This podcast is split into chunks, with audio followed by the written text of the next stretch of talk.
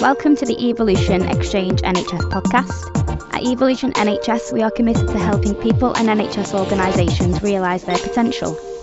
Our goal is to develop deep relationships with individuals and building trust to make doing business easier. We collaborate with NHS organisations to help them build high performing digital teams. We achieve this by curating and sharing insights into the ever evolving NHS and digital industry's best practice. I am Carrigan from Evolution Recruitment, and today I'm your host. Today's podcast, we focus on the year of EPR, where you will hear us delving into the full life cycle of every aspect of this. The views expressed by guests are their own and do not necessarily reflect official positions or policies of their organisation. And I'd like to go in with introducing who we have with us today. If I can come to you first, please, Charlotte, just introduce yourself for us. Thanks, Carrigan. Hi, I'm Charlotte Scott and I'm Executive General Manager for Meditech UK. Thank you very much. And over to you, please, Jaki. I'm Jaki Allen Free, so I'm a Programme Director, um, mainly focused on EPR and paper free within the NHS. Thank you so much. And last but not least, coming to yourself, please, Jason. Yeah, Jason Bradley. I'm a digital consultant and uh, in the context for today doing a lot of work uh, helping organizations with their EPR programs. Amazing. Thank you so much. Um, really, really um, glad to have you all involved today. So thank you for taking the time to, to join us on this podcast. Um, I think there's going to be a lot to talk about um, within this topic. So I think we'll just go with a nice open question and as broad as it may be. But in terms of an EPR, where where do you start? Yeah, if I come in there, um, I think starting for me with the business case and uh, not thinking that uh, initially as a technical exercise, it is for your organisation. Um, what what is the case uh, you want to make? What is the strategic direction of the organisation? What are the requirements? Uh, linking that and very helpfully at the moment to the the national agenda, uh, with obviously frontline digitisation trying to get everybody up to uh, a, a, good level of EPR deployment and usage, which is great to see. Um, I think it's key initially to get your organization on board. So, thinking particularly for uh, acute trust, the exec team and the trust board, are they are they behind you? Are they with you? Um, are they going to support you on what is quite a long journey to to get through uh, the business case, the procurement, and through to deployment. Uh, and uh, probably most importantly of all are the potential users on board, your clinical teams, your operational teams. Uh, is this what they want? And usually it is. The, the ambition is there to, to make the, the best use of technology. Um, so I think they're, they're the sort of jumping on points. And uh, then you get into the detail of actually building uh, the business case. And uh, we were talking the other day about my LinkedIn post about all the acronyms, all the hoops you have to to jump through, all those bits of technical detail to actually build your business case and then get ready to to come out and talk to the market. I think I think certainly from from uh, outside the NHS, the supplier side, is it's important to make sure that the right stakeholders, as you say, Jason, are on board. You know, it's not it's not just digital, it's not just clinical, it's it's the whole the whole raft of, of stakeholders to be involved from the start as well um, determining, as you say, the scope, what's included, what's not, and and really the digital aspiration, as albeit you know bringing that word digital, but uh, but it crosses everybody, um, because without everybody on board from the start, um, then you know it it's making sure that it it drives forward with everybody on board, and we can say that we've agreed from this point and everyone's on the same page. I think for me, Carrigan, it's the change, the transformation and the change. And I think you bring the change in, or most trusts bring the change in too too late. Um, when you're doing transformational change like this, you, you get a lot of people asking why. They're comfortable in their own skin using the system that they use. Um, but digital has evolved, and the way that we treat our patients digitally as well has evolved. How we can pass the patient care on to our colleagues without the need for paper, without the need for, you know, moving that through clunky old systems, etc. So I think, you know, an EPR in today's modern society, it works whether you're in, you know, your primary care to your secondary care, and, and that's the the uh, benefits that we see for our patients. So I think change and benefits is is one of the primary aspects, but I do think the idea of change has to come at the same time as your business case. Take your colleagues on that journey, not just your senior colleagues, but every colleague, because it's changing for them all.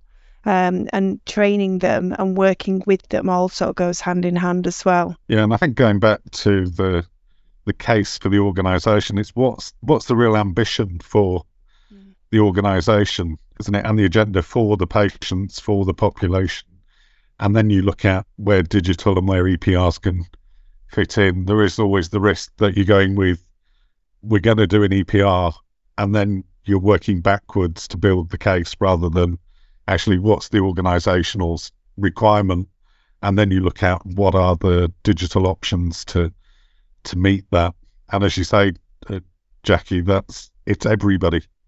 Once yeah. you get into a, an organization-wide EPR, it will touch on everybody's lives in that organization. So it's it's probably one of the biggest change programs any organization will go through. But do you know, when you say about change there, I do think, you know, us in who work in projects and programs and PMO, we're used to it. Um, but if you've got somebody who's used the same system for the last five years, um, they're going to be resistant because they're not going to understand the clarity of it all. Why are we changing? Does it matter? This one works. It's not broken. Don't fix it. Um, but it's improving that. It's improving the way we see. Um, you know, when you look at anesthetic charts coming through now, there was a time when you used to have them on paper. Now you can see them digitally. Um, and and it's just all of that improvement. But I think unless we're clear about why we want to do an EPR from the get go, not reversing it. So we want to do an EPR, let's work out the business case. It's about working the business case forward. And like um, Charlotte said, you know, you're on a journey. It's, it's 10 years. Halfway through planning this EPR, you're into the next one and you're optimizing it and you're improving it again. You don't stop just because you've done this one. And it's the same with the, the colleagues that you take with you. You your PMO team will continually be doing this sort of activity, but colleagues within the trust are going to have change fatigue. They're not going to want to do the next one. But actually, you're on that treadmill now. You've got to keep going because you've got to keep improving it. And and I think you you're right, Jaki, in terms of talking around the benefit side of it as well, because you know a lot of and Jason, you speak to the the business case, and you know that is obviously the first point. You you must get your business case done because it's about securing funding. But ultimately, once that funding's secured, that's just day one, as we've said, and the journey of the benefits for the the users and whether they're cl- clinical people, non-clinical, trust mm. boards, etc. They need to see you know remember that why we're doing this and it's not about the pounds ultimately it's about the end user and the patient experience.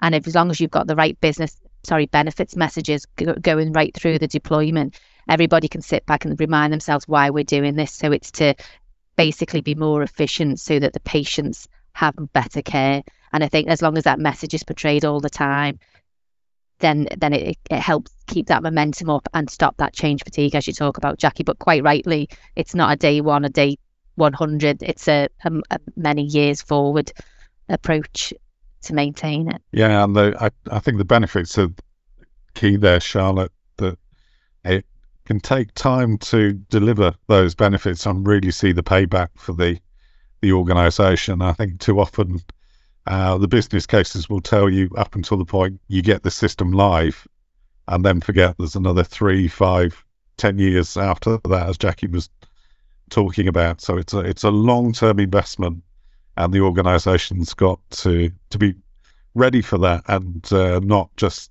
stop when you go live, hand over the keys, and say, "There you go." It's yeah, another two or three years of good hard work to to ensure there's uh, the processes are embedded and you're really getting the benefits for the organisation, for the staff, and ultimately for the patients. Definitely, I think, as you say, the full um, the process of it. There's a lot before to it. There's a lot after it. I think that could lead quite nicely to understand in a way uh, maybe a side people don't think about as they're going into it. But how do we approach the market? Maybe a point to come to yourself with there, fair Charlotte. Sure, you know, from from supplier side, there's a lot of activity um, in that pre-market engagement, and I think going back to Jason saying around frontline digitization, there is a drive for for the trust to do a lot more due diligence, and I think that comes in in both ways. We spoke about this another day. Was that you know it's important that it's a two-way process. Um, it's a long-term commitment, as we've already said, but making sure that you from a from a trust perspective, because we we see a lot of it is is them being prepared, as as Jason and Jaki have both said, um, and knowing uh, being making sure that you can get from the diff, you know, engage with as many as many different suppliers as you can, because it is it's it's not necessarily a product you're working with; it's people, and and uh, ultimately, as as as we've said before, that this is a is digitally led. It's a digital system, but ultimately, it's the humans that are going to make the difference. They're the ones that are going to choose the right system, do the right scope, do the project planning, having all that it's driven by humans, and and making sure that you make that decision as well as not just a system based decision, but it's a partnership based decision as well, I think is key. And, and I think this, the way we have the, uh, the multiple pre market engagement sessions now um, allows for that for, for both the suppliers and for the trusts. Um, and I think it helps. There's a lot, there's also, you know, it, it's given you that ability to understand, well, we thought this was a good idea, but having spoke to many and, and, and trust as well. And I think that's what is great now with the, the amount of funding that's out there. It gives the trust the ability to speak to those that have gone through it, knowledge sharing, um, lessons learned. Give and, and I think you know Jason and Jaki have both had that experience to speak to the fact that it's, it's so important to be able to look to those that have gone through it already to help aid your decision rather than feeling like you're going at it alone which absolutely isn't the case.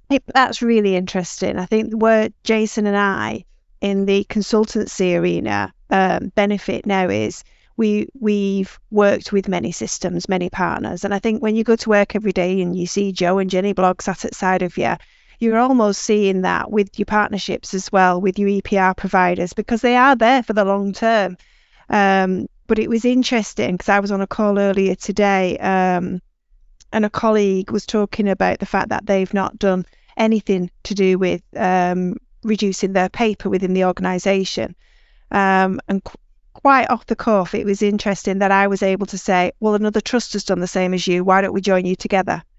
Um, and so it is doing that collaborative collaboration of why have you chosen to do do it the way you did it? Not only are you choosing your EPR, but you're choosing how you digitize other systems as well. How how have you integrated this? How have you, you know, reduce the amount of EPRs. You might have an ophthalmology one, a, a maternity one, uh, you know, an acute one. Um, and we've got all of that in the marketplace, but how do we stitch them all together? And it's that word of mouth where you've got similar trusts doing similar activities, whereas years gone by, they would have gone it alone and struggled.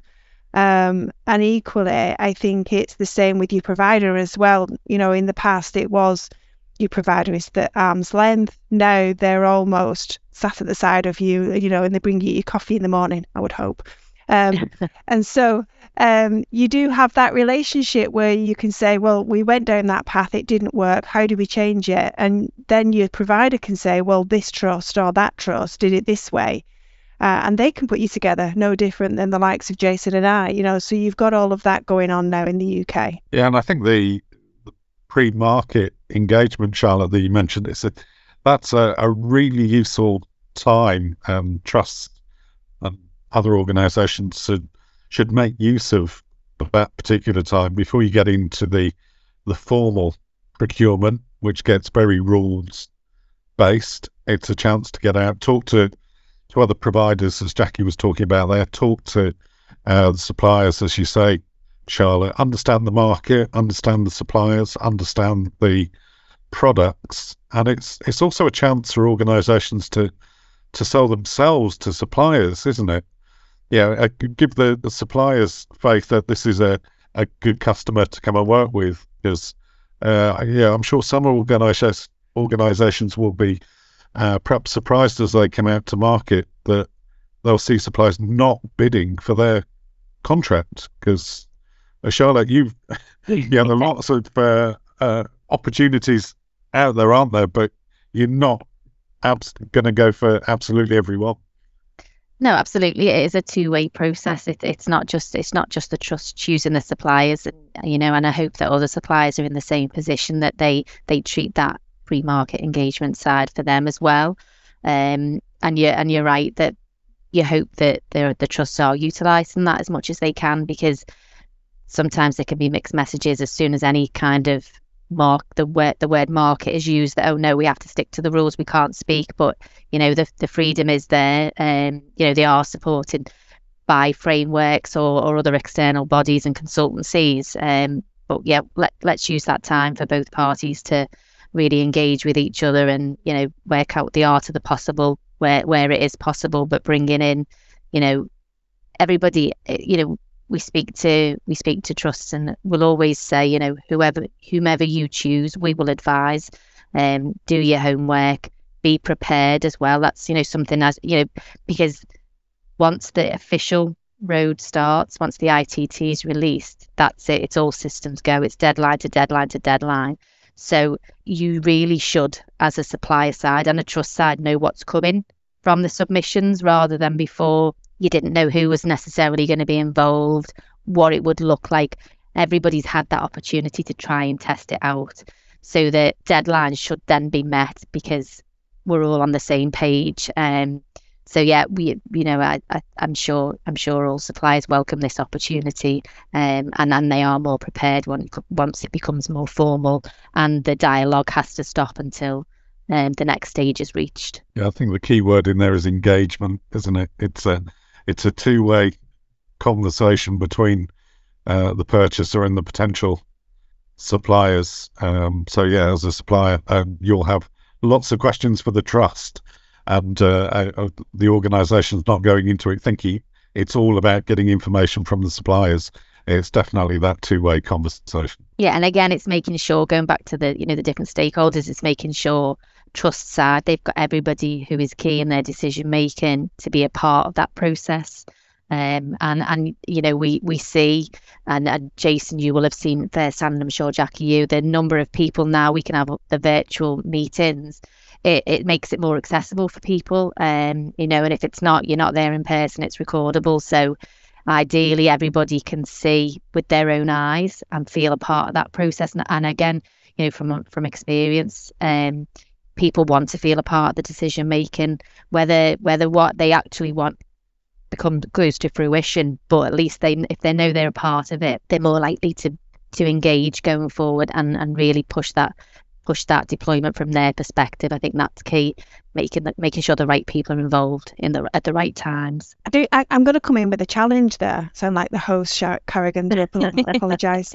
Um, because for me, you know, you're a market player as well as the EPR colleagues. And I, and I said this when we were talking last week because the amount of trusts I see that are um, underperforming in terms of the rollout of an EPR, A, because um, they're not working well with the supplier, not, they've not got that honest dialogue, and B, they've not got the right staff.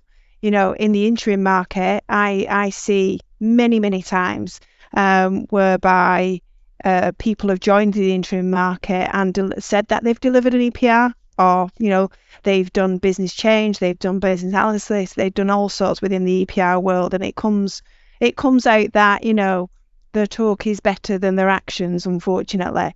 And I think the thing for me is working with an EPR provider, they should be able to guide us as well of what the optimum team looks like. Because, you know, you've got acute trusts, small and large, across the UK. You don't necessarily need an army of staff in some areas, but in some trusts you do. Um, working with you know colleagues like yourself, which I've worked with many many times, and I'm fortunate enough to be able to say to you the honest of what I need. The you know. Um, and there are people out there that I would work with time and time again, and you know this. Um, but I think when you write that business case, understanding the team you need is a key one and keeping them as well because you don't want them two months before go live disappearing or you know your director of finance saying money's run out. You need to keep them for the long haul and you you've got to keep them into stabilization as well. And if you look at you know jason and i are working at the minute and we work together on not just the stabilization but the optimization and the journey that we can put a red ribbon round and leave behind once we're gone um, and that's that's the ideal journey that you want to be on is whereby your team that you're working with not only know the here and now and the today, but they're planning for your tomorrows as well because we want to leave you with that journey. We want to leave, you know, colleagues like Charlotte with a good understanding that we've left the trust knowing what's next. And, and I think, you know, we've spoke about it, Carrigan, in terms of the interim market. You know, you understand now the type of criteria of people we need and the caliber. And what does it mean to be a change manager? What does it mean to be a business analyst? What's the job entailing? What's a cutover manager? That's the latest one, isn't it? um, and so, you know, I think that there's Jason and I do very similar roles, and so there's a triangle here, isn't there? There's the there's the EPR provider with the vendors and getting that collaboration going, and there's also making sure that we've got the right people in place as well. Um, and not all people know how to write the right business case for the staffing or the right business case for the type of product that they want as well, which suits the business needs. And it's working in that triangle that gets you to the better place. Yeah, and I think um, as we were talking earlier about learn from other people, because other people have been through it and learned some good things and had some challenges uh, along the way. Um, there is obviously the the national support, and uh, uh, well, all of us on the call, I'm sure, work very closely with our NHS England colleagues, and they've got some good experience and good advice and um, access to to some good people that uh, will support and challenge in in equal measure, which is uh, yeah very helpful from them. Um, but uh, we we talked about the year of the the EPR, um, but as you were talking there, Jaki, I was thinking, you know, an EPR is not for Christmas; it's for life. Um, so yeah, it's that that long term planning. How are you going to support this once once it's in? Have you got the right people to do the deployment? But yeah, make sure they don't uh, leave you, uh, and uh, you haven't got the skills, capacity, capability left behind to, to keep this going and make it a real success. Yeah, and I think uh, coming in from the from the supplier side is it is absolutely key to make sure that the skills are transferred. And whilst there are there is an absolute need for an interim team of staff because you know that's when you ramp up your your deployment staff. But once, as you say, that that team of people walk away from a supplier and from the interim side, you want then the trust to be self-sustainable where possible, so that they can they they can then run their own system in terms of in in the background whilst bringing in suppliers where necessary for additional optimization rather than day to day how do we make tweaks and adjustments that should be you should trust should be self-sufficient in that respect. And and then only really need their supplier when there's new updates there's new functionality there's further optimization that can be made or you know where you've pushed something out of scope to maintain that um it, it, it's it's just making sure that you know no, everybody walks away and then what do you do? And and the reliance is then on the supply because that's not right for you know for the trusts at all. Yeah definitely. Thank you charlotte. I think um as we were speaking previously we wanted to kind of have this kind of podcast to provide an insight and then we've spoke a lot about being prepared it's it's as you say jason it's not for christmas it's for life um if this is to help provide an insight how how do you prepare? So we've gone through the business case. How do we know we're getting the right staffing, keeping the communication? Um, say we're going now approaching the deployment. What what is our best next steps? What's the full commitment to this life cycle? I think if I just jump in there, um, keeping the staffing, I think is is understanding that not everybody has delivered an EPR in in in the UK. Um, so therefore, you've got limited um, staff out there who've gone, done a good EPR deployment, especially in the interim market or even in the substantive market. Um, so understanding that, I think, is is key. So when you go to meet your team and all the rest of it, there is an element of the likes of Jason and I are going to be teaching guys out there and, and girls out there um, how to implement for the first time um, learn the product because as, as program managers, project managers, whatever, we don't come with a pre-build. I've done an EPR before. You may have done um, projects, digital projects, but not all of them are. You know, and we've got different market players uh, for EPRs, so not it's not a one-stop shop of delivering. You know, your Meditechs, your Cerners, your Epics, etc. Um, but I think it's about working with your SMEs as well. So it's about listening to them. What is it they need out of the digital system? Because it's not about a pre pre built package that can deliver a utopia. It's about understanding for a clinician and or a nurse or an AHP, how does the system work for them? And it's listening to them. So we always say we're not doing digital packages to them, we're doing it with them. So listening to them, the clinical documentation, specialty packages, etc. You know, how do we get that right? Um, but I think retaining the staff, it's about them understanding the journey as well. So if they think that it, this is a three month contract when actually it's a two year contract, you know, be realistic about that because there's no EPR I know that can be delivered in three months. If there is, I, I want in on that one. That's easy. Um, but it, it isn't. They, they are longevity. So your team need to know that. And when they come to work as part of the team, the governance structure that you put together, that means you your team all work together. So I always have daily stand ups with the team at 8 a.m. Whether I'm there or not, they all meet and they share best practice.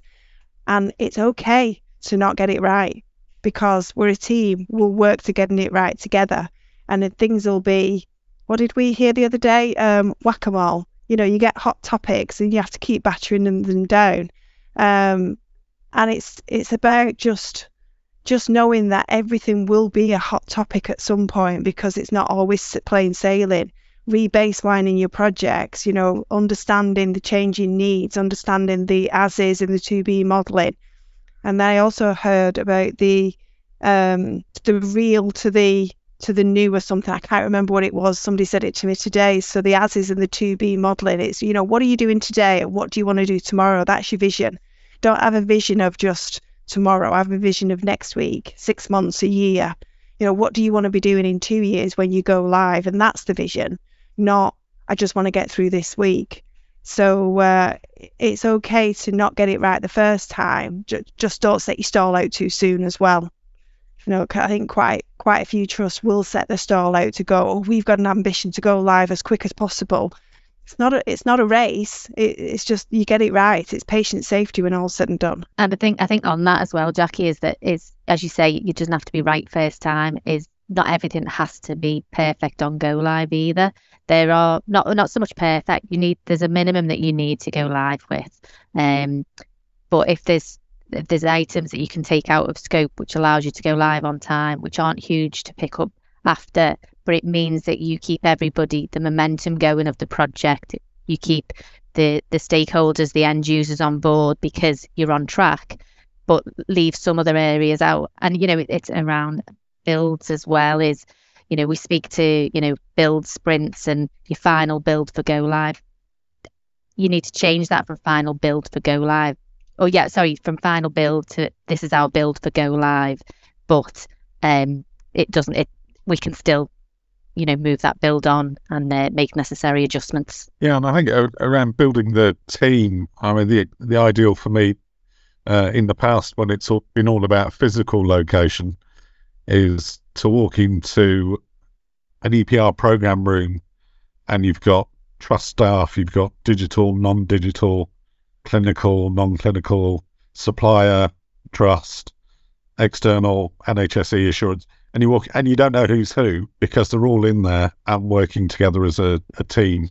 Um, and there are some advantages and disadvantages in the world where we uh, do that more virtually these days. The accessibility of people, but not necessarily uh, um, getting to build that team feeling that you can do by having people on site. But it's it's recognizing everybody's contribution and uh, having the equality of that, and and learning together as as you go. As Jaki said, often it'll be a, a new system going in or a new part of a system. So everybody's learning about that, how it interacts with that organization.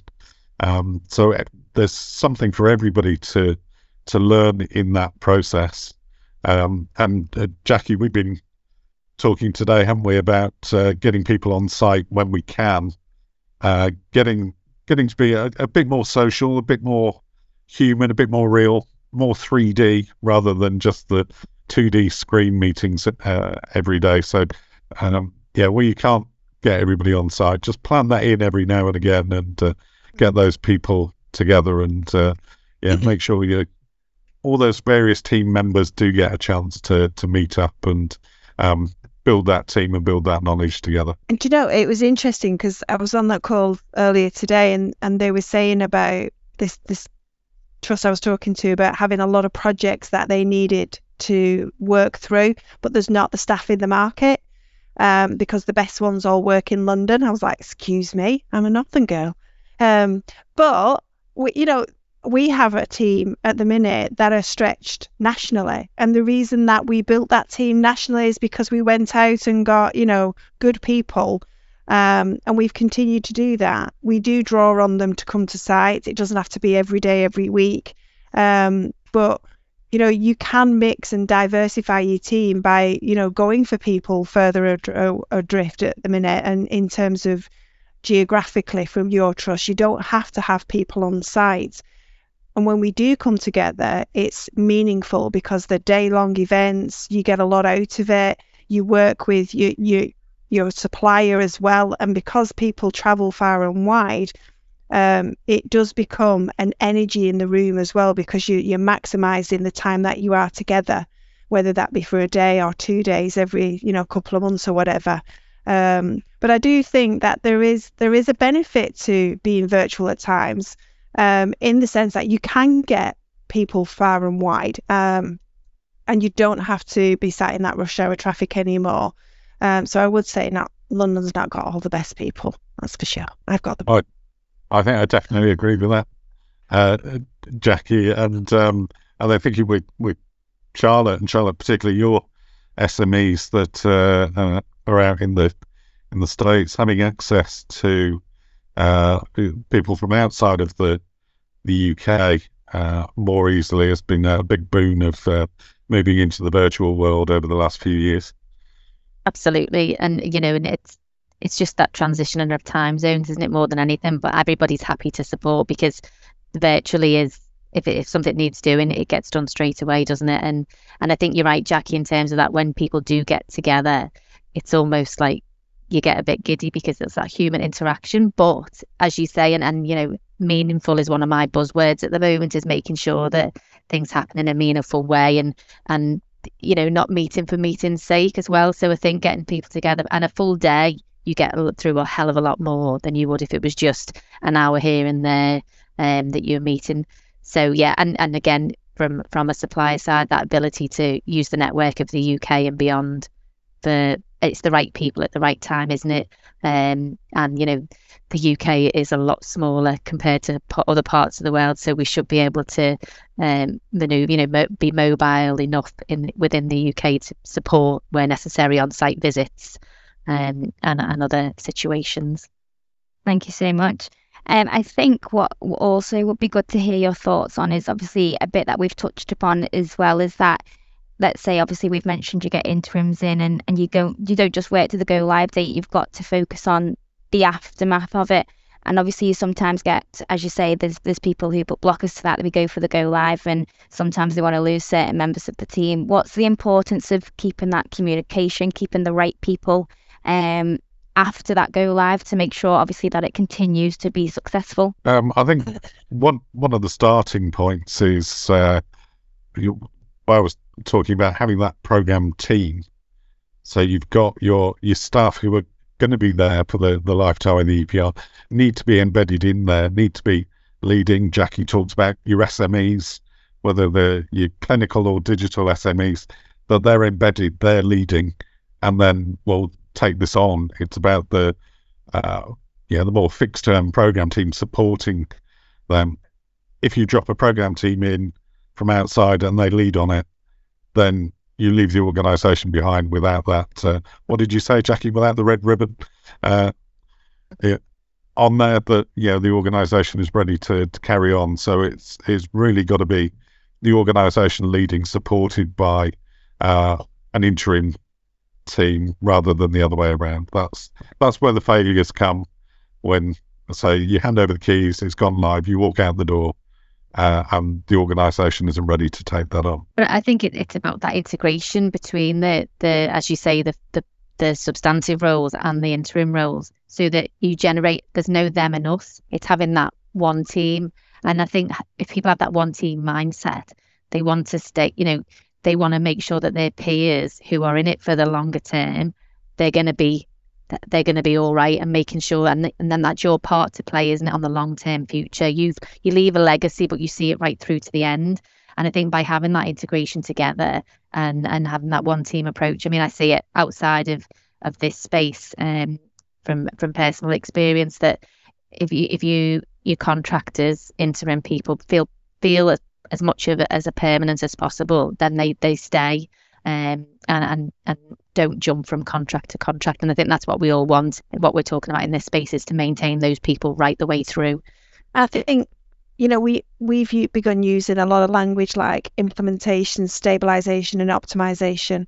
I think the the bit that we need to focus on now is not just the implementation; it is stabilizing it. You know, you your substantive staff they've got enough with keeping the lights on we know that when we go into cutover and we want to stabilize the system so that you know we can bring this bring the the outpatients and the electives activity back up we do that in a steady state knowing that our staff uh, our teams sorry both interim and BAU can actually keep in their lanes and make sure that they keep their eye on the ball so if I've got somebody who's working with clinical documentation and it doesn't go right on day one, they're there because they've worked it through for the last two years. They fully understand it.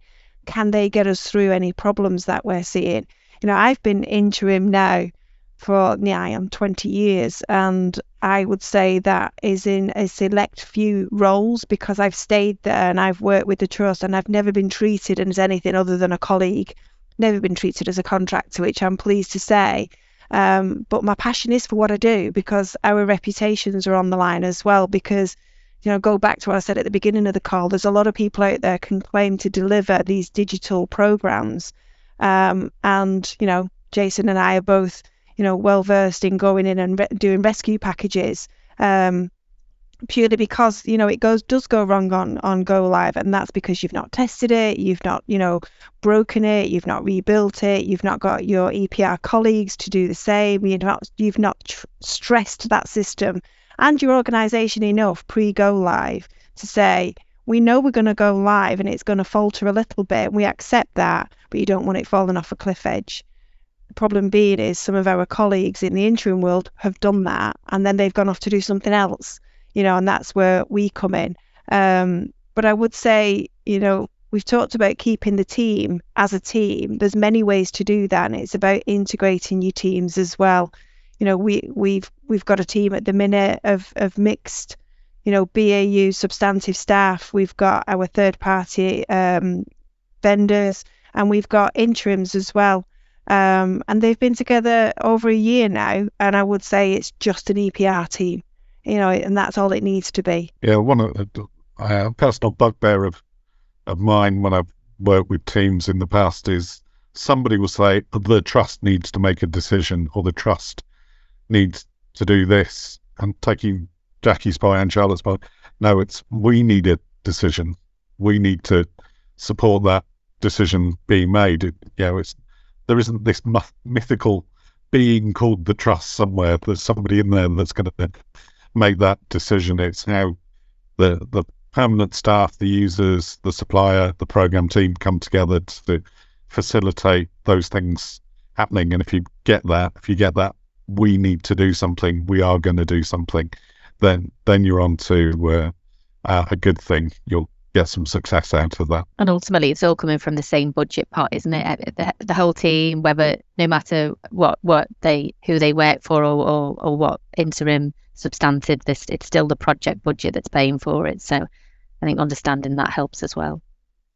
Thank you, Charlotte. I think um, as we're coming to a close, we've we've looked at the bit the before, the, the during, and and the continuously after. I think, as we've said, the year of the EPR. there's there's a lot going on. Um, there's people coming from upgrades, there's people looking at it from a new element, and and people wondering how do you prepare for such a big kind of um, thing that you're going to go towards from each of you, I think it'd be really good to hear what's the best advice you can give from your experience, whether it's been people looking into a new one, the during, the after, for anyone that's kind of going to be taking something from this. What would be your biggest advice to those that are obviously about to start or currently in that journey of their EPR? I think from a trust point of view, it's what is it you want to change? You know, don't think I want an EPR. Um, you might have the best of breed already in the system. You know, you don't want a retrograde step. Uh, and that, and sometimes people see, in my opinion anyway, an EPR as a utopia. Um, and it can be as as the EPRs improve, vastly improve.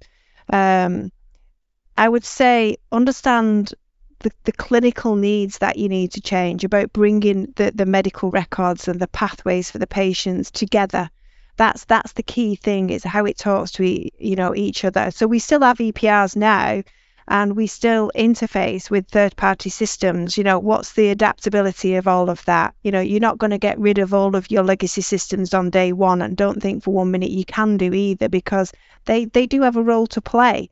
Um, your clinical teams, the amount of uh, trusts that have skeleton clinical colleagues alongside of the EPRs is, is more often more common than you think. Um, but I think you need a good clinical team around you to be able to um, know that it's their system. You know, in digital, we'll we'll come and go. we once we've done, we're off to do the next thing. It, does it work for you as a clinician?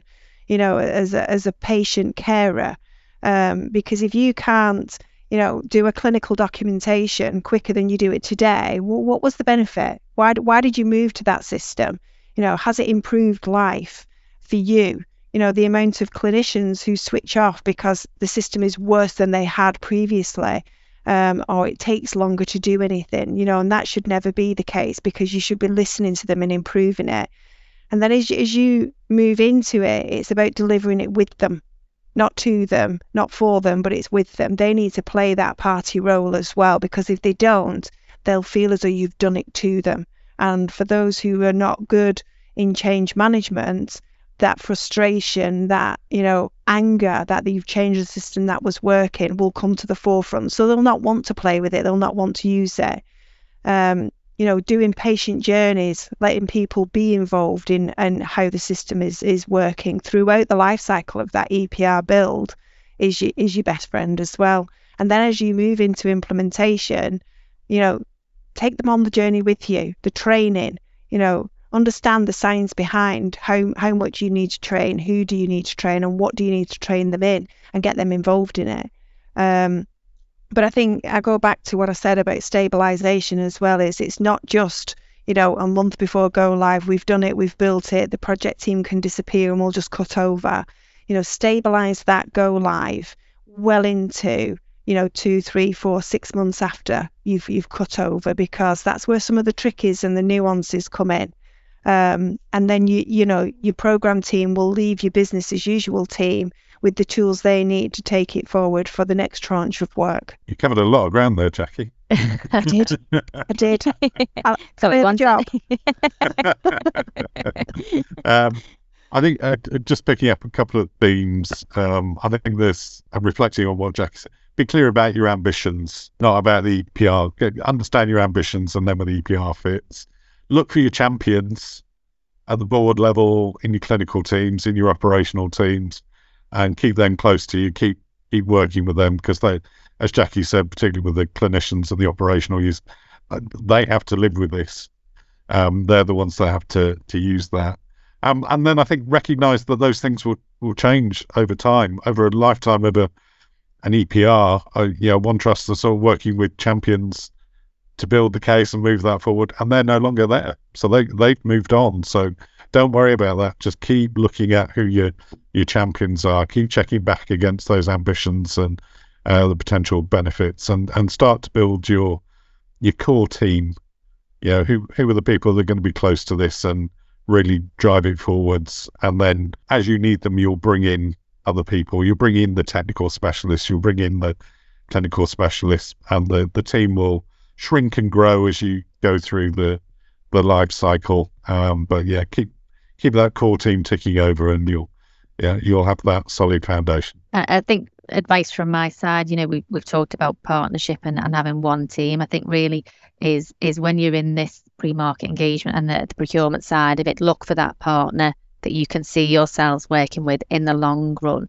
But making sure once you've made that decision is keep each other open be open and honest, keep each other accountable. Because as Jaki said before, the program team is is made up of supplier, trust, interim. You know, everybody's on the same. Everyone wants the same outcome, uh, and you know, work together for it. So be you know, be open, be honest, and you know, it it gets it, you know, it's easier to get to the to the end goal together.